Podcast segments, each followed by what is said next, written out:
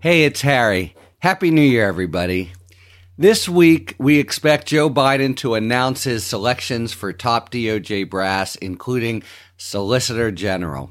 So we're going to air an episode we recorded about a year ago at George Washington University on that position that previously was available only to our Patreon listeners. We'll be back next week with a brand new episode. And don't forget to catch up with our episode from last week on the Georgia elections before Tuesday's all important runoffs. And now I give you the very model of a modern Solicitor General.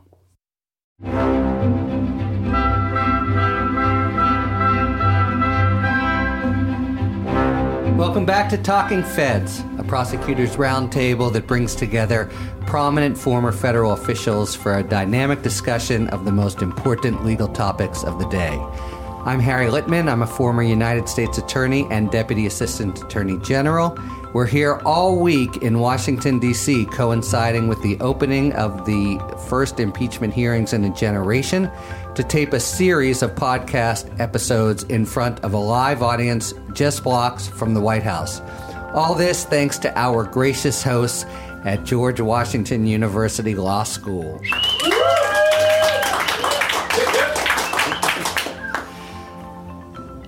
A general mission of Talking Feds is to explain the goings on within the Department of Justice, between the Department of Justice and Congress, between the Department of Justice and the White House. So much of the last three years have centered there, but coverage doesn't often allow for a step back and an explanation. And today is a key example. We've heard a lot in the last few years about the position of the Solicitor General maybe even heard some basics. The Solicitor General is the executive branch's lawyer in the Supreme Court. The Solicitor General is the fourth in command at the Department of Justice. The Solicitor General, by statute, is learned in the law. We're going to try to explain this office more. It has huge importance in the development of constitutional law the relations between the president and the Congress and the courts, and may well figure integrally in the Trump impeachment and general investigations to come. We are unbelievably fortunate uh, in the panel we have to discuss this. Not one, not two, but three former solicitors general, starting with Seth Waxman, the 41st. Solicitors General are known by their number. Uh, he was the 41st Solicitor General serving under President Clinton from 1997 to 2001, where I was proud and fortunate to work with him at least on occasion. He is currently a partner at WilmerHale.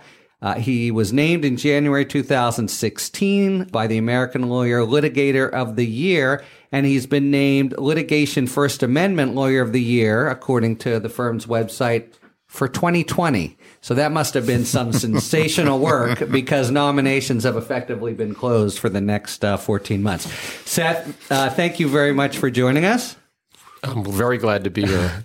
Next, Paul Clement, the 43rd Solicitor General who served under President George W. Bush from June 2005 until June 2008. Paul is currently a partner in the Washington, D.C. office of Kirkland and Ellis as well as a lecturer at Georgetown Law.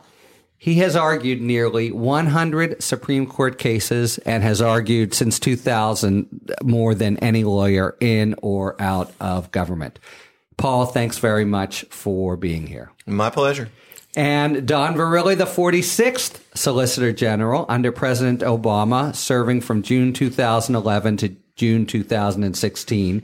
He's currently the founding partner of the Washington, D.C. office of Munger, Tolles, and Olson. He had, as did all three of the solicitors general here, extensive DOJ experience before becoming SG. And Don also was deputy White House counsel before he became SG. Don, thank you very much for being here. Thank you, Harry. Great to be here. All right. So let's dive in. I'm a prosecutor. That's my my sort of stock in trade from from the podcast, but I'm also a nerd. And in my tribe, the highest pinnacle is the Solicitor General, it, the government's lead lawyer in the Supreme Court. For the people I know and I'm friendly with, and that you might or might not want to have a drink with, it doesn't get any better than being the Solicitor General of the United States. On the other hand, probably the leading article on the Solicitor General in history describes it as this little known figure in the Justice Department. And so extremely prominent in a, among a cadre of people, but otherwise somewhat obscure. Though many important people have been SG, William Taft, John Davis, Francis Biddle, Thurgood Marshall, for whom I clerked and who reported for everything he had done. All the private work in the South in the civil rights era, Court of Appeals judge, Supreme Court justice. The best job he ever had in his life was Solicitor General. Robert Bork, Ted Olson, Elena Kagan, etc. So we want to really delve into this very, very special position. And if you can suffer us to do this, because it's probably not the first time for anyone here, we want to go through a little bit just the nuts and bolts of the office and what's involved. So solicitor generals are expert in capturing complex ideas succinctly. I want to start by asking, how would you describe the job in a sentence? Anybody? I would say that the sol- one sentence. Wow. Um, it's going to be it. hard for That's you. It. Yeah, That's okay, it. wow. That was it. Wow, there's the sentence. The Solicitor General is the lead strategist and tactician for litigation on behalf of the United States and its agencies. So interesting, by the way. So Seth leads with this notion of strategist and tactician. Eh, Because of course, you know, a big thing the SG does is argue in the Supreme Court, but you've given a kind of broader mission statement having to do with strategist and tactician in a generally panoramically. Do do the two of you, you know, buy that sentence? Yeah, you want I, I you would amend it? I would. Uh, I would endorse it in that you know everybody thinks that the Solicitor General, those you know those who think anything at all about Right. Solicitors General, think of well that's the person up at the lectern, you know, on the big cases for the United States, and obviously that's a really important part of the job and extraordinarily satisfying part of the job. But in my experience, and I'm sure uh, my friends here had the same experience, that's actually just a fraction of the time you spend in the job. A significant majority of the time you spend in the job is carrying out the function that Seth described. It's a significant majority is the other stuff that Yeah, we're now thinking, talking you know- about for for you. So let's General Clement. That's what they call them when they stand up. You you may proceed, General Clement. No, I think it's a great sentence, and I think uh, you know I had the same instinct that you know the the sort of easy sentence is to say the Solicitor General is the executive branch's lawyer in front of the Supreme Court of the United States, and that captures, as Don was saying, the kind of big public part of the job.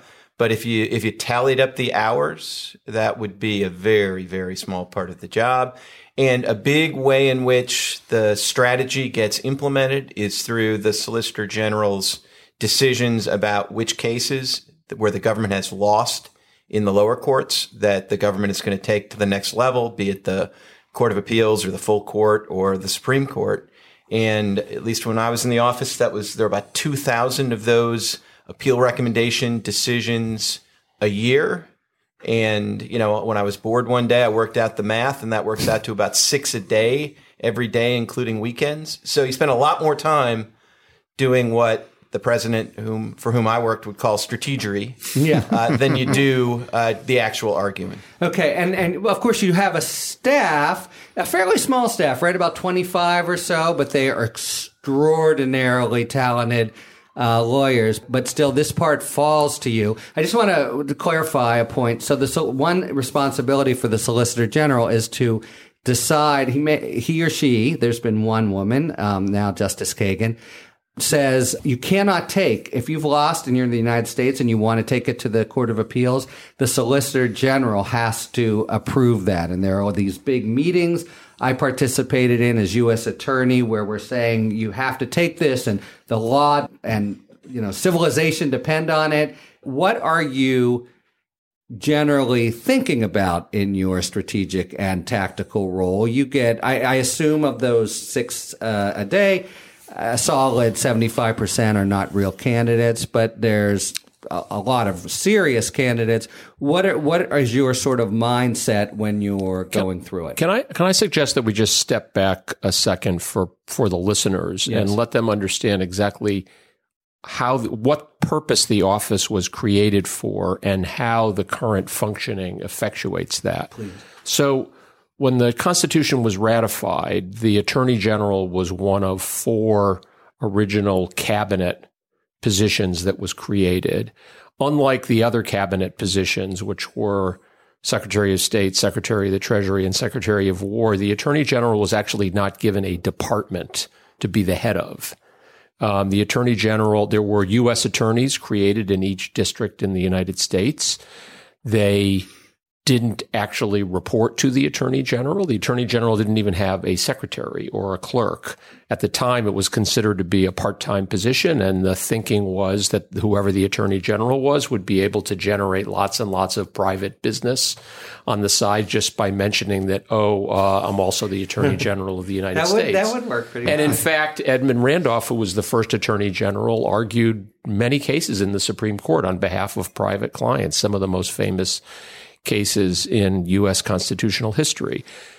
The situation became pretty untenable as the years went on, as litigation involving the government and supervision of the U.S. attorneys became more and more important. And in particular, the Supreme Court became um, quite annoyed and expressed it in various oblique ways in its opinions and, and statements of the justices of the fact that the United States generally would just hire lawyers wherever it had litigation, private lawyers, to get up and argue the case for the United States. And there was no thought given by those private attorneys as to what the long-term institutional interests of the United States were. So you can imagine a judge in a court, you know, in a federal court in Tennessee would ask the very same question of the lawyer representing the United States that a judge in Massachusetts would ask the lawyer representing the United States with no guarantee or indeed likelihood that you would get the same answer on behalf of the United States as to what federal law means.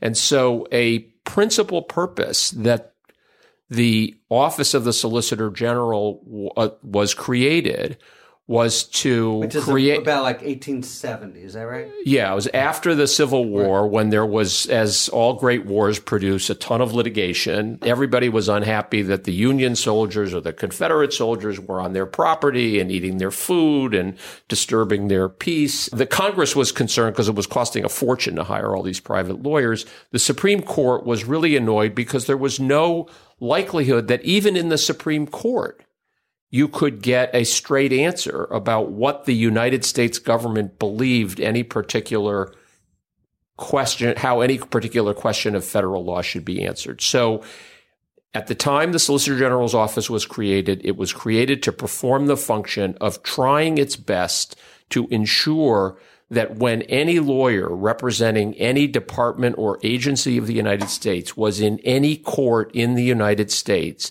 and asked a question about the meaning or proper interpretation of federal law, that court would get the same answer no matter where it was or what kind of case it was in. And the way that the SG's office for many, many decades has performed that function is not only being in control over everything that is filed by the United States and said by the United States or any of its agencies in the Supreme Court, but also the following. As you mentioned, no government lawyer can appeal anything to any court unless the Solicitor General personally approves. No amicus brief can be filed by any lawyer, that's a friend of the court brief, by any lawyer in any appellate court unless the Solicitor General approves. And the United States cannot intervene in a private action concerning the constitutionality of any particular law unless the Solicitor Even General district court e- level. especially in the district court level. And the purpose here is you can't have one person or one office that reviews every brief that's going out in order to make sure that it's giving the quote party line. But you can establish these choke points which everybody in the government is aware of, and nobody wants to get to the point where when it finally comes to the SG, they're told, that was your law. That was your interpretation, right. but we're going to go in and tell the court that you were mistaken. And that's how, that's what the office really does. That's that's enormously helpful, and I, I really should have started there. Okay, so let's dovetail then with the point that all three of you agreed on that uh, in terms of time, uh, this function is actually the well, not just time, but I would say importance. It's the bigger one. And, and Seth mentioned two big parts of it. One, and I've participated in both. So if the, there may sometimes be a whole confab around the long conference table in the SG's room where different stakeholders, maybe different agencies are urging to take an appeal or not. That's a big one. But then I've also more rarely been at that same table when a court has taken a case and the SG has to decide specifically the nuances of the position that, that the government will adopt before the court. And you have clients. I mean, one remarkable thing here is the clients don't make the final call. It's all the clients come and talk to the SG and then the SG tells them what, what, how it's going to go. But of those sort of two big chunks of strategy and tactics, how, how which is a, a bigger uh, part of the, your day and week? Well, I, I, mean, I think they're pretty close to being equal. I think they're both really important, and I think you know they're they're related. And maybe I'll take a crack at the appeal process a little bit, and maybe Don wants to talk about getting everybody right. in a room um, and figuring out what the position is in a case where the court has just granted a private party case where there's an important government interest. But in the appeal process, I mean, you're obviously looking for a number of things, including, as Seth said, you want to take consistent positions across all the cases.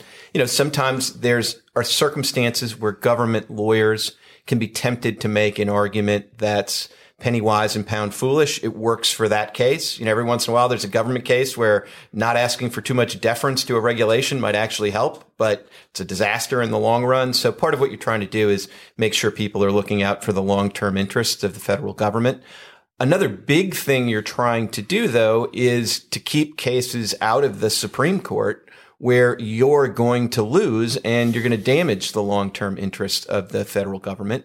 And so, you know, you were talking about your service as U.S. attorney. And I remember a couple of pretty vivid discussions I had with a U.S. attorney who wanted to appeal something and the office was inclined to say no and the U.S. The SG's office was the SG's office, right? And and and you know, I'd have this conversation. I'd get a call. It was often somebody I knew a little bit personally, and they'd be like, "Paul, just I know the circuit that solid. we're taking yeah. this up to, and." If, if, if you authorize this appeal, I, I can win in my regional circuit. And as often as not, my response is, yeah, that's what I'm worried about. because if you win in the Court of Appeals, then the private party gets the choice as to whether to file a cert petition.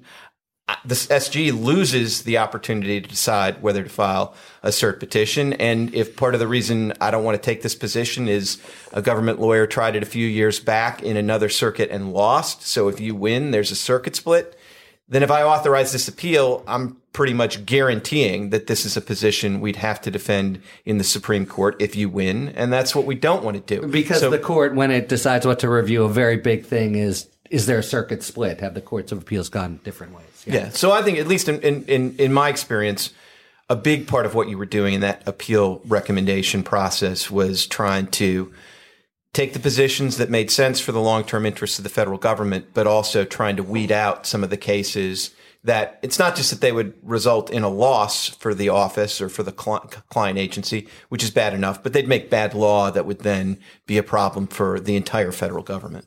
Right. Don, this other So before I talk about that, I want to pick up on something that both these guys said.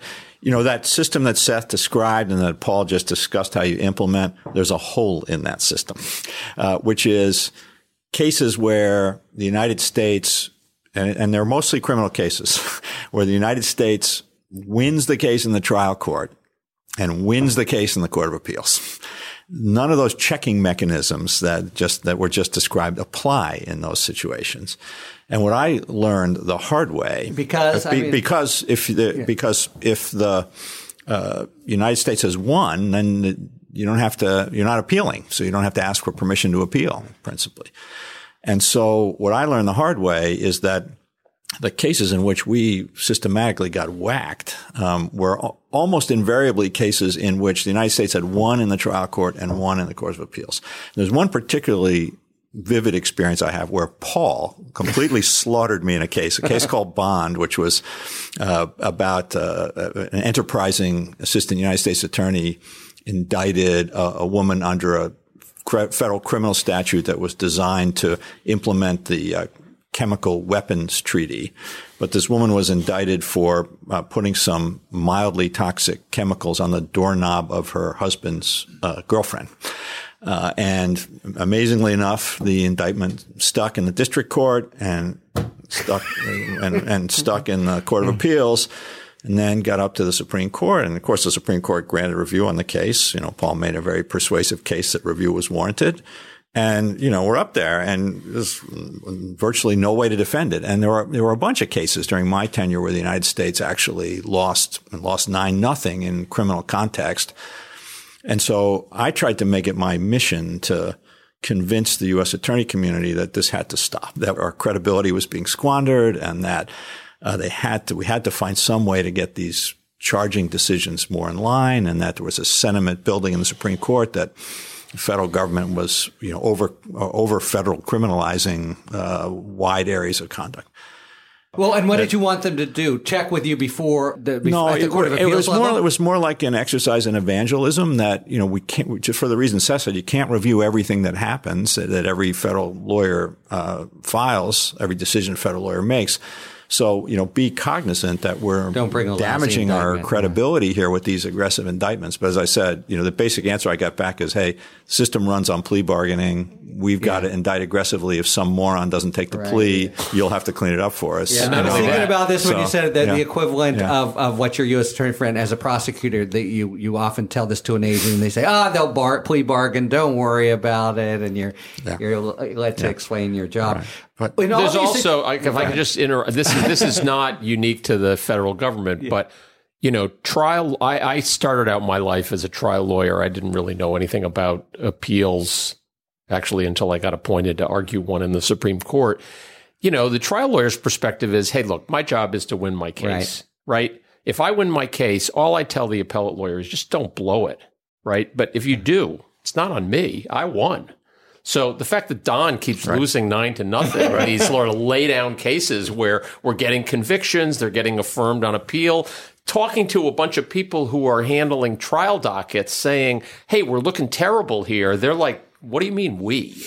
Like you are looking yeah, terrible. There was some of that too. Yeah. no, I, well, yeah. I mean, it really is true. I think it's a general phenomenon, and but it applies to the DOJ. There's in any U.S. attorney's office, there's a kind of a you know, cowboy sensibility for the trial lawyers and a nerdy one for the for the appellate lawyers, and you can you can guess, you know, who who is the captain of the softball team, as it were. Another context is uh, whether the what, what position the government's going to take as an amicus in a case where the yes, court's granted and the right. government's not a party. You have that process you just described, Harry, but you know, the one feature of it is that very often at least in my experience, different parts of the federal government would have very different views about what position yes. the United States ought to take. And you know, in my tenure, there were several cases that came up uh, involving questions of immunity in U.S. courts for foreign government officials or for foreign governments. And there was a real divide within the executive branch. You, know, you had in the, in the Obama administration, at least the State Department and others with a very strong human rights focus saying we ought to have a position that uh, it tends to be against affording broad immunity. And then you had the Defense Department and the intelligence community saying, no, no, we need to recognize broad immunity because if uh, we don't right. recognize it here, we're not going to get the benefit of it in foreign countries. And a big part of the job was resolving conflicts. Yeah, I mean, like were you kind of looking for the seam between that each part wouldn't be too, or were you just looking for the right answer about so, the long term so, judgment? Yeah, it's funny I mean, you so, ask that because yeah. the the first one of these that I confronted in my first year as SG, I looked for the seam. Right. It was a big mistake because uh-huh. what I did was anger everyone. Nobody in the government liked what I did. Nobody in the court liked what I did. So it was a good lesson to learn in my first year that, uh, you know, after that, I, I just said, no, we're going to figure out the right answer okay. here. We're not going to please everybody. I yeah, wonder and, if either and, of you two could had sort of particularly tough judgment calls that you could now describe and remember unless they're confidential in some way. Do you remember similar instances? Well, I, I was going to say, just to, to Don's point, I mean, you know, sometimes there is a seam. So sometimes you can yeah. you can find it, and sometimes you know the, the the federal government has some tools available to it that sometimes allow you to find a way through. I mean, you know, kind of a typical situation is if there's a private sector case involving an employment discrimination statute, the Civil Rights Division in the Justice Department wants you to take the plaintiff's side of the case for good reason, because the Civil Rights Division enforces the civil rights laws as to a lot of state and local governments.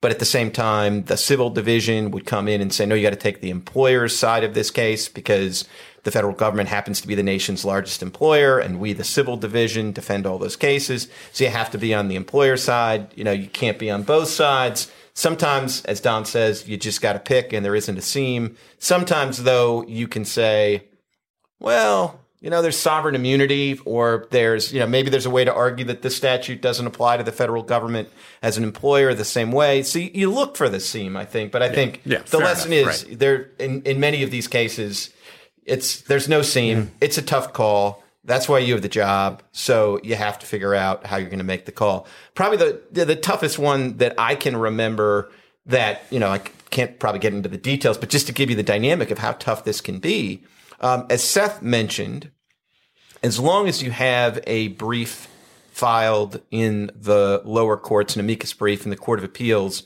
by one of the entities, part of the Justice Department or the lawyers of a cabinet department, all of that has to get approved by the Solicitor General. But the so-called independent agencies, the SEC, the FTC, they have independent litigating authority in the lower courts. And so sometimes you can get in very tricky situations. And I had a case where in the Second Circuit, the Justice Department's antitrust division had filed on one side of the case and the SEC had filed on the opposite side of the case.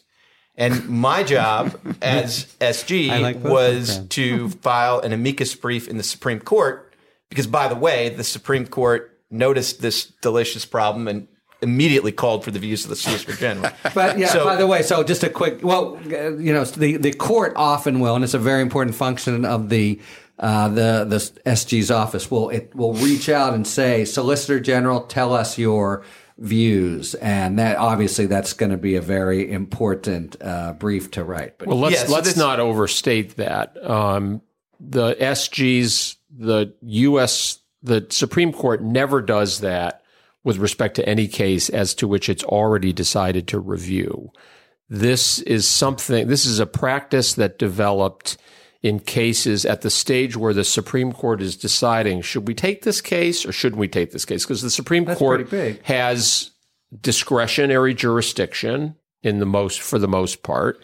It gets I don't know, 10,000 petitions for review every year to hear what now is about 70 cases on the merits. The United States, um, when it's not a party, the United States, by statute, has the right to file an amicus brief in any case at any stage without permission from anybody. But the U.S. usually doesn't step in at the petition stage to say to the court, well, you know, there's this there's this litigation between, you know, Harry Litman and Don Verrilli. They've got this big dispute, and we just thought we'd advise you that we think you should take the case or not.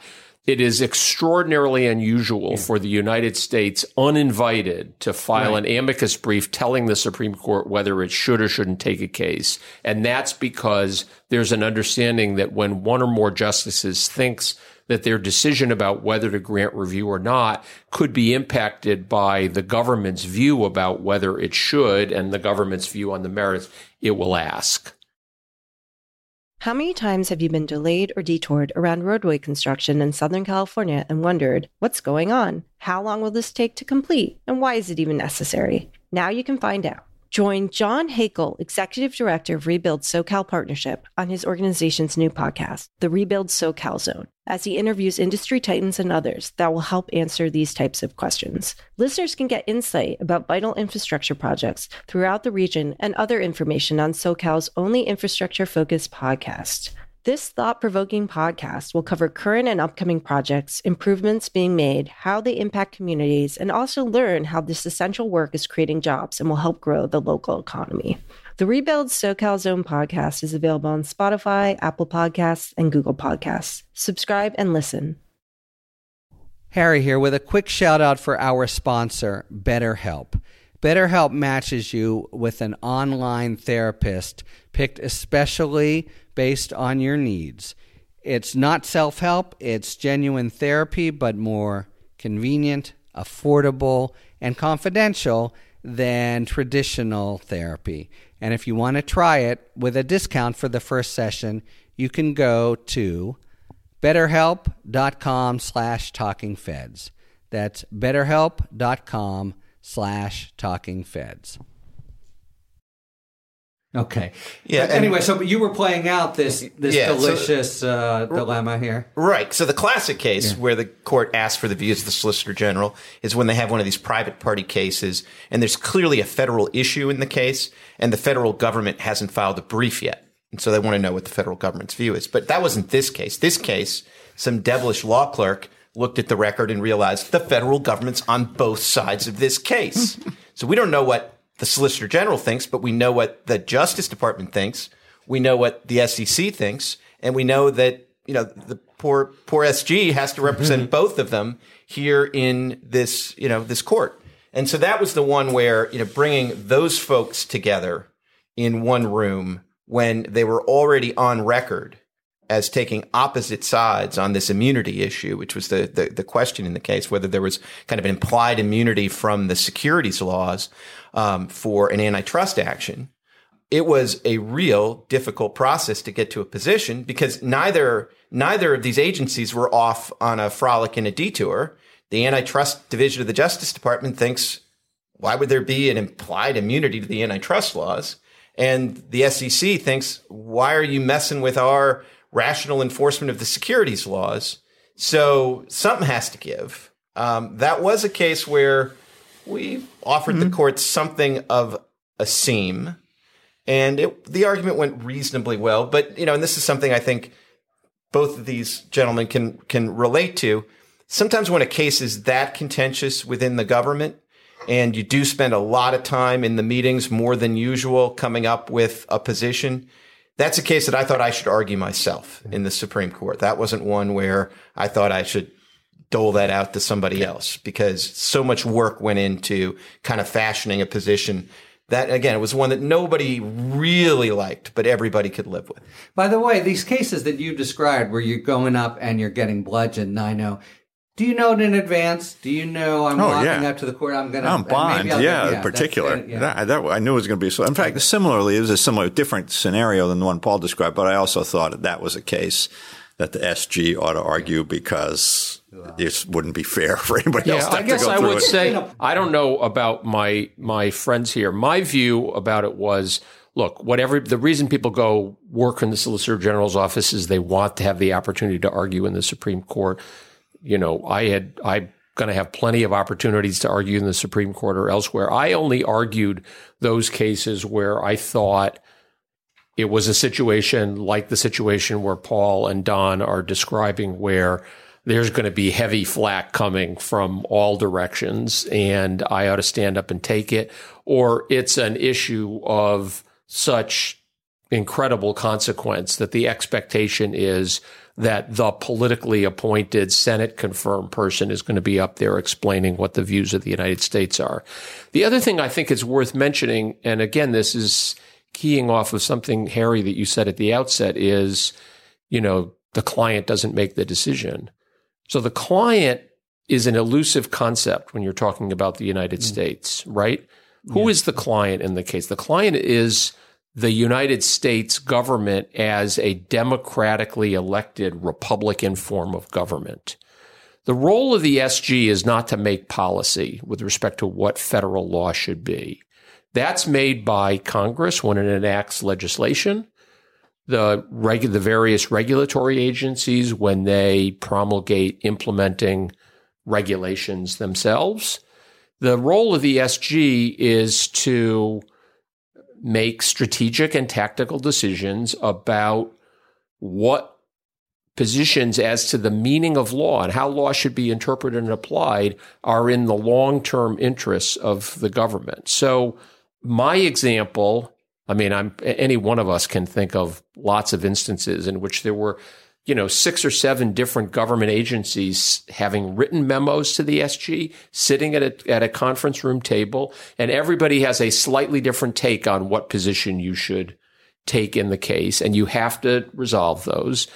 Um, you know, I think probably the the most notable example I had, um, and I, I, can I've talked about this publicly before, so I, I guess I can do it here. Is there was a a case that arose called Dickerson versus United States, which was a bank robbery prosecution in the Eastern District of Virginia involving a, a robbery in Alexandria, Virginia and it involved a question, a Miranda question. Now, Miranda versus Arizona was a case that was decided by the Supreme Court in 1968 and decided that, you know, essentially in order to protect the guarantees against self incrimination represented by the Fifth Amendment of the Constitution and the right to representation and the advice of counsel in the Sixth Amendment, that criminal suspects in the custody of the police had to be advised of certain right, the Miranda rights, which now everybody around the world knows. At the time the Supreme Court was deciding Miranda versus Arizona, it was an extraordinarily controversial proposition that these prophylactic warnings had to be given. The United States was not a party in the case. This was a criminal prosecution by the state of Arizona against Mr. Miranda. Nonetheless, Thurgood Marshall, the aforementioned Thurgood Marshall, champion of criminal defendants' rights, filed an amicus brief on behalf of the United As States Solicitor as Solicitor General, urging the Supreme Court not to adopt the rule that it adopted and require, as a matter of constitutional prophylaxis, that these warnings be given. Nonetheless, the Supreme Court ruled the way that it did. Congress got up on its hind legs and promptly passed a provision of the 1968 crime bill that purported to quote overrule Miranda versus Arizona. It passed a law that said in any criminal prosecution in the courts of the United States, a custodial statement given by a defendant will be admissible so long as it is not involuntary within the meaning of the Fifth Amendment. That provision, I think it was called 350, 18 U.S.C. 3501, was promptly ignored by every solicitor general and attorney general in Democratic, Republican, uber Democratic, uber Republican administrations. In the Dickerson case, I very much remember this. I got an appeal recommendation because the defendant in the case had filed a motion to suppress a statement that the defendant had given when the police came to his house to arrest him. And he, they took the position that this was a custodial statement and that he hadn't been given his Miranda warnings. That prevailed in the district court, and the assistant United States attorney who lost the case got permission from his boss, the U.S. attorney, to seek permission to appeal, which the criminal division reviewed and authorized. And I got this. I remember looking at it late one night, looking at the statement, which didn't seem like it was really inculpatory in any way. And I called the assistant United States attorney that night and said, Do you really need this? I mean, this guy didn't admit to anything. And he somehow convinced me that you know, they did for some reason. So I authorized the appeal. Well, wait, but the appeal was going to be on the basis of 3501? So 3501 wasn't, about I had never, 3501, at the time, I had never even heard of 3501.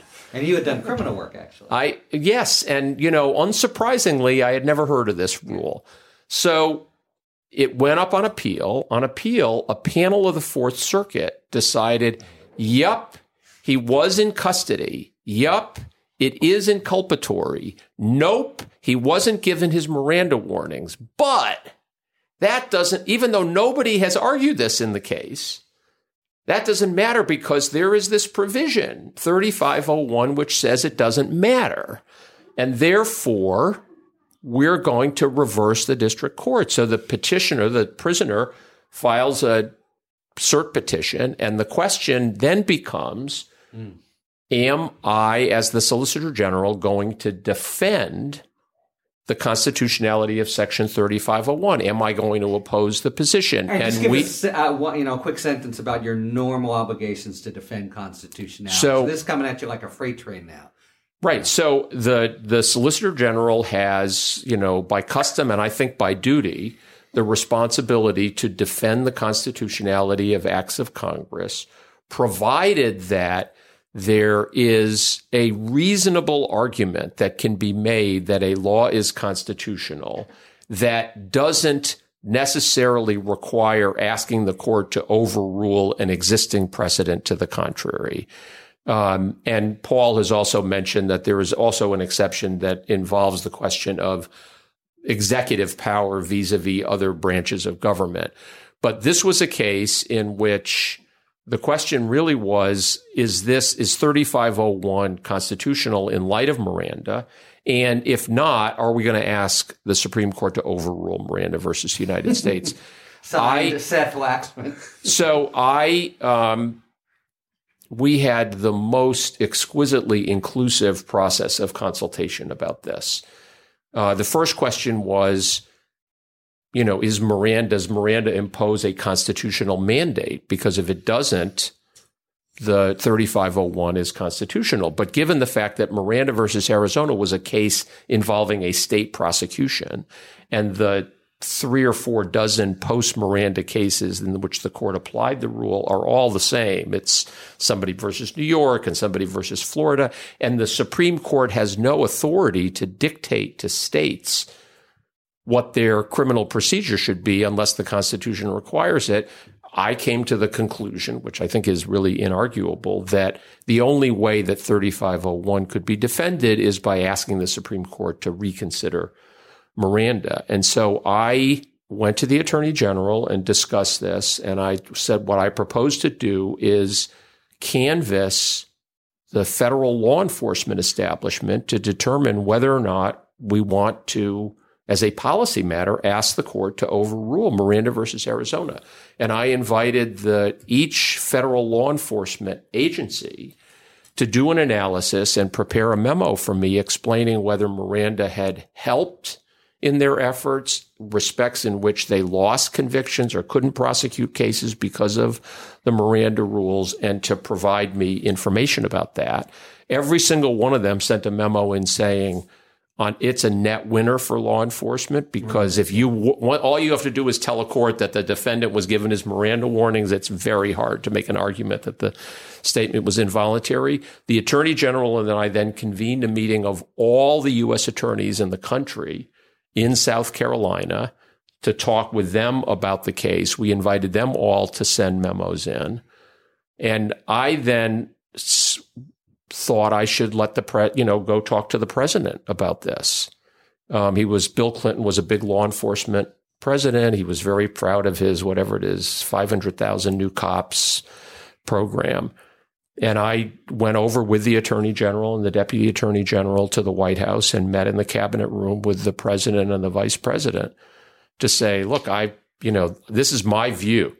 This is what I've decided. I've talked with the attorney general. The attorney general agrees, but, um, you know, I've looked at the Constitution. Uh, Article 2 says all the executive power of the United States is in the president. Somehow doesn't get around to mentioning the Solicitor General. So, you know, you need to tell me if you're comfortable with this or not. Because if you decide that, you know, as a policy matter, you want to ask the Supreme Court to overrule Miranda versus Arizona, that's your decision. And I think we know what happened. What a fantastic story. Um, it also, I mean, I, so I'd like to turn to these sort of rich set of questions that we probably can't do justice to, and they're very nuanced, but I think we've, you know, different things uh, all of you have said kind of uh, uh, point in that direction, and that is the time the the um, special the, the relationship of authority and custom uh, vis-a-vis well between the solicitor general and the president the Solicitor General and the court. There, I mean, presumably something about the continuity of law and the positions you take before the court um, suggests a a view that was, I think, in in vogue and maybe has abated. But I want to ask you that, like, in some way, you have almost independent uh, kind of obeisance or, or responsibility to the the the court, even though you're as as Seth says, you know, Article Two seems seems pretty plain. You know, then then also you, we've the the notion of the special responsibility to Congress to make any good faith argument. So what I'm kind of looking at is the the ways in which the line of authority. Let me take a step back. One very easy thing to say. It's it's all up to the president. When need be, you check in with the president. Otherwise, you make your best decisions. That's all there is. But I think that wouldn't capture the broader understanding that SGs have brought to the job that have to do with special consideration toward the court, maybe toward the Congress. And I just wonder if you can speak to that. Let's just start with the notion of is it is there any way you think in which you the SGs um, professional and governmental obligations to the Supreme Court can conflict with the president's commands or views of where the government should be. Is that a cogent question? Uh, yeah. So, Don, do you have? Sure. Um, it might help to talk about it in concrete. terms of a concrete situation. Yeah. Um, one of the issues I had to grapple with late in my tenure was about the status of Puerto Rico. There was a case called Sanchez Valle, and it brought up the question of whether, for double jeopardy purposes, Puerto Rico should be considered as the same sovereign as the United States or a different sovereign, Puerto Rico being a territory. Uh, and that was a situation in which the government of Puerto Rico very, very much wanted the United States government to say that Puerto Rico was a separate sovereign. There was a strong dignity interest there, and it was real, and I respected it. And the leadership in the Puerto Rico government was very vociferous about the importance of the United States agreeing and, and went to the White House and spoke to the president and, you know, worked, uh, worked the White House very aggressively.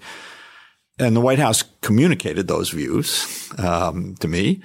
And how, uh, by the way? Who called not, you? Not by, not, wasn't the president, nothing yeah, like that. So who but calls you then? The, what, well, they didn't. What position? Here's what they, they asked me whether I would take a call from the governor of Puerto Rico, which I did. And 90 minutes later, you know, and then they asked me whether I would take a call from the minister of justice of Puerto Rico, which I did. And then, you know, another 90 minutes of, um, so, uh, but anyway, it was evident what, what they would have preferred, but I felt like the, basic point there was that the sovereignty of Puerto Rico, in its, recognized in its constitution, had been delegated by a statute from Congress, and that if I were to say Puerto Rico was a separate sovereign, I would basically be saying that Congress in the future wouldn't have the power to change its mind about what the right form of territorial government would be, and that just wasn't a responsible thing to do for a Solicitor General to give away the constitutional authority of Congress like that, and that therefore,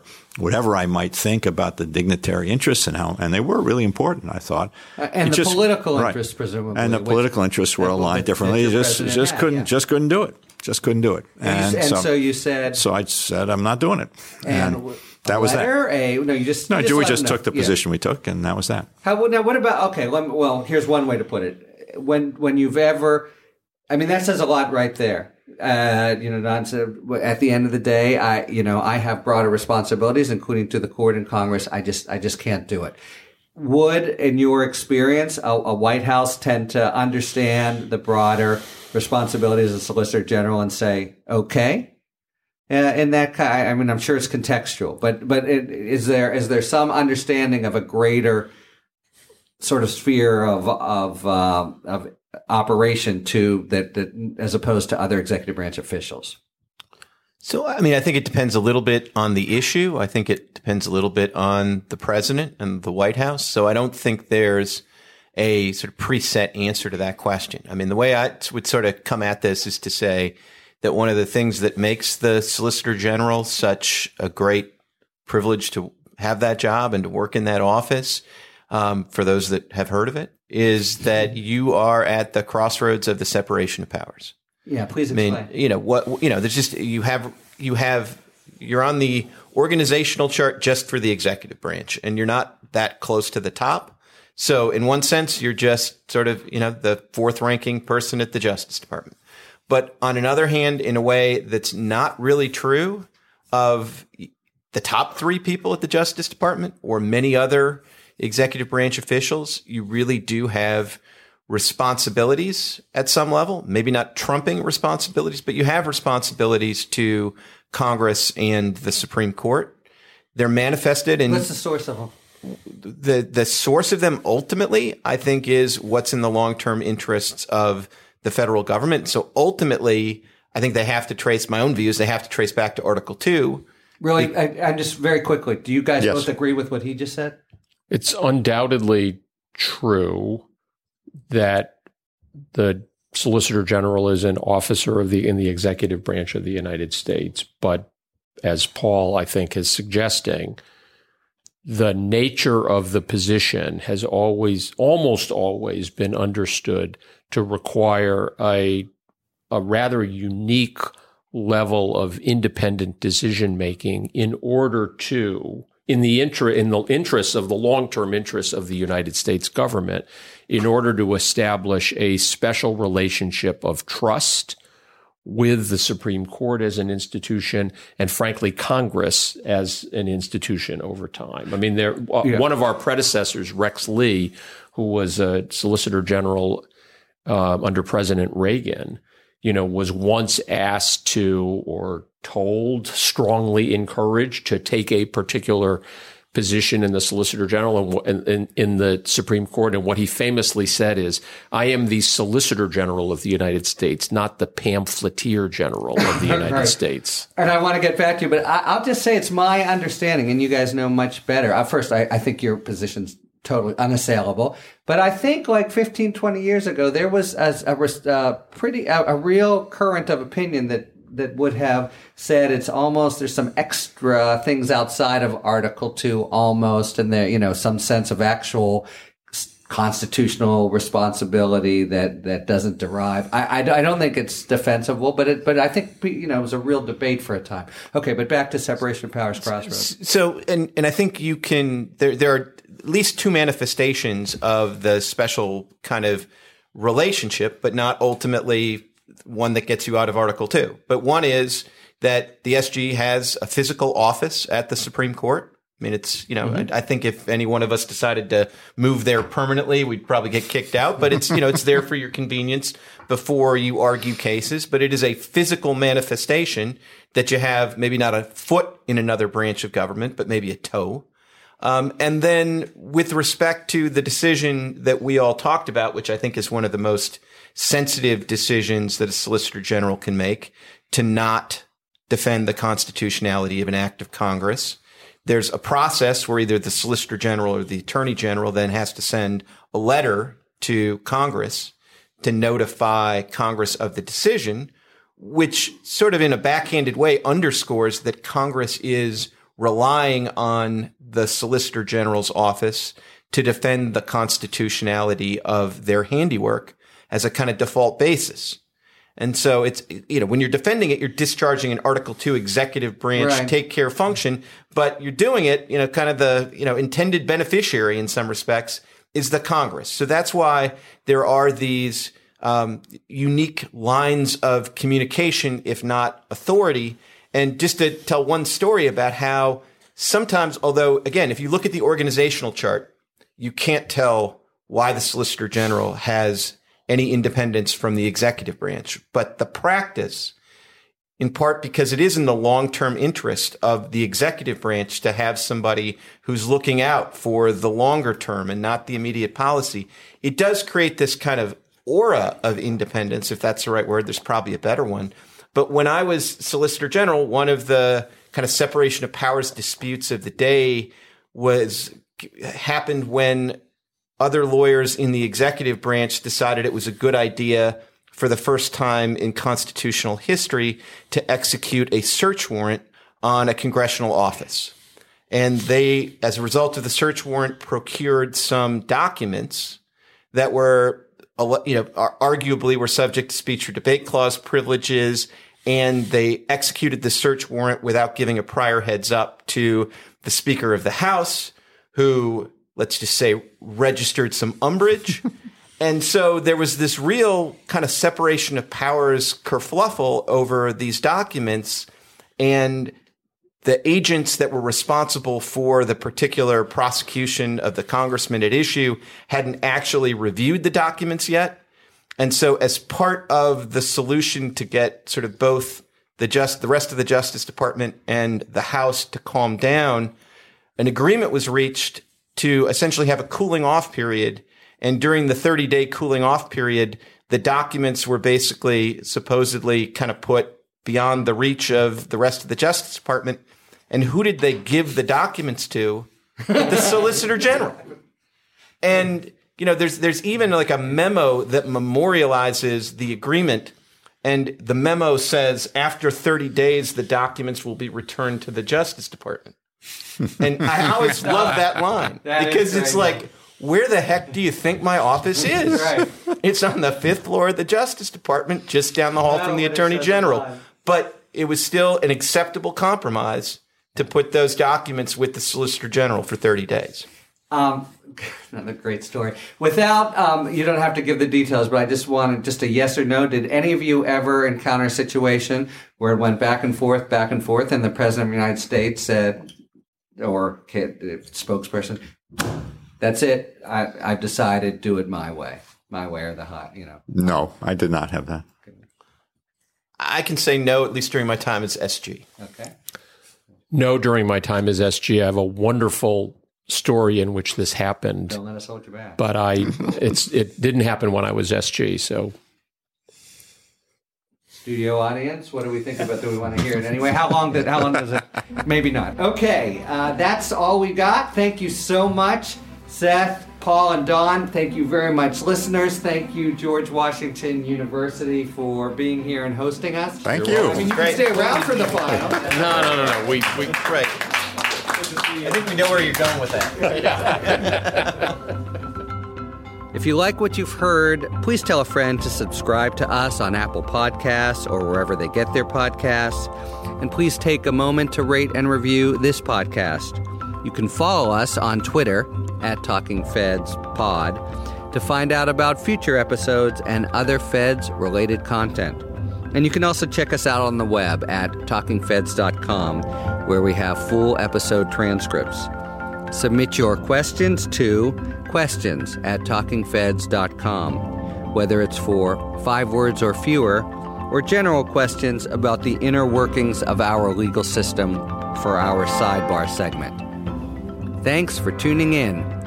And don't worry, as long as you need answers, the feds will keep talking. Talking Feds is produced by Jenny Josephson, Dave Moldovan, Anthony Lamos, and Rebecca Lopatin. David Lieberman is our contributing writer with additional research by Sam Trachtenberg. Production assistance by Richard Gunther and Sarah Philippum. Thank you very much to GW Law for hosting us, and thanks to Hayden Pendergrass of the GW Law Student Bar Association as well as the GW Criminal Law Society and the GW Immigration Law Society, are co sponsors for this event. Thanks very much to the incredible Philip Glass, who graciously lets us use his music. Talking Feds is a production of Dolito LLC. I'm Harry Litman. See you next time.